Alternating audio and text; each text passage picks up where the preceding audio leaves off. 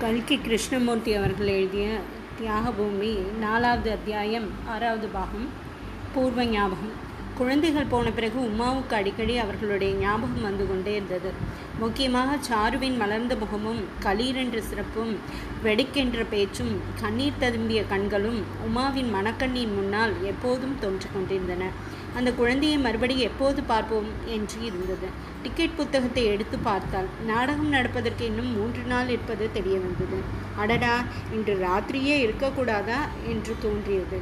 சாருவின் பேச்சுக்களும் செய்கைகளும் ஒவ்வொன்றாய் உமாராணிக்கு ஞாபகம் வந்து கொண்டிருந்தன. அவை அவ்வளவு தூரம் தன்னுடைய உள்ளத்தில் பதிந்துவிட்டன என்பதற்கு உமாவுக்கு அதிசயமாய் இருந்தது. குழந்தை இருந்து எதிரில் இருந்தபோது அவள் போன போதும் கூட அவ்வளவு தெரியவில்லை. அவள் போய்விட்ட பிறகுதான் தன்னுடைய உள்ளத்தை எவ்வளவு தூரம் கவர்ந்து விட்டாள் என்பது நன்றாக தெரிந்தது. குழந்தைதான் என்ன சமத்து என்ன சூட்டிகை? முகத்திலேயே எவ்வளவு கலை எவ்வளவு சாதுரியமாக பேசுகிறது? இந்த காலத்து குழந்தைகளுக்கே சமர்த்து அதிகம். அந்த வயதில் தான் எப்படி இருந்தாள் என்பதை உமா யோசித்து பார்த்தாள். அதை நினைக்கவே அவளுக்கு வெட்கமாயிருந்தது.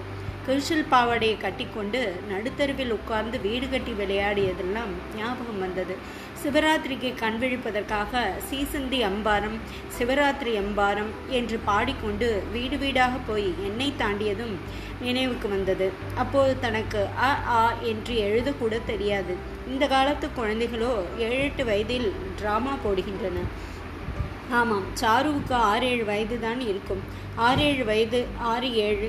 அந்த குழந்தை இருந்தால் அதற்கும் இப்போது ஏழு வயது தான் இருக்கும்.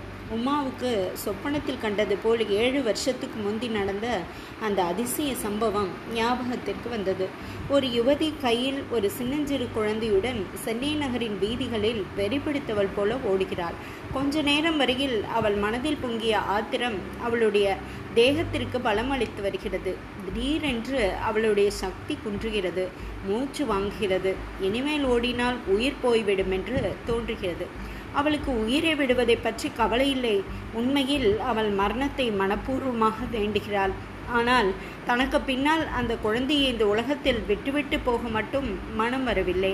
ஆகவே இரண்டு பேரும் ஏக காலத்தில் மரணமடைய வேண்டுமென்று தீர்மானிக்கிறாள். ஜனசஞ்சாரமில்லாத ஜலப்பிரதேசத்தை தேடி செல்கிறாள். உலகம்தான் எவ்வளவு ஆச்சரியமானது. எப்போது நாம் யாராவது மனுஷர்களை பார்க்க மாட்டோமா?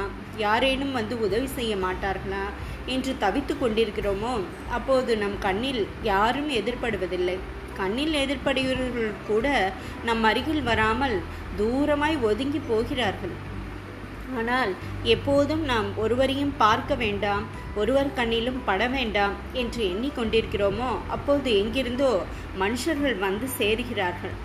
தொடரும்.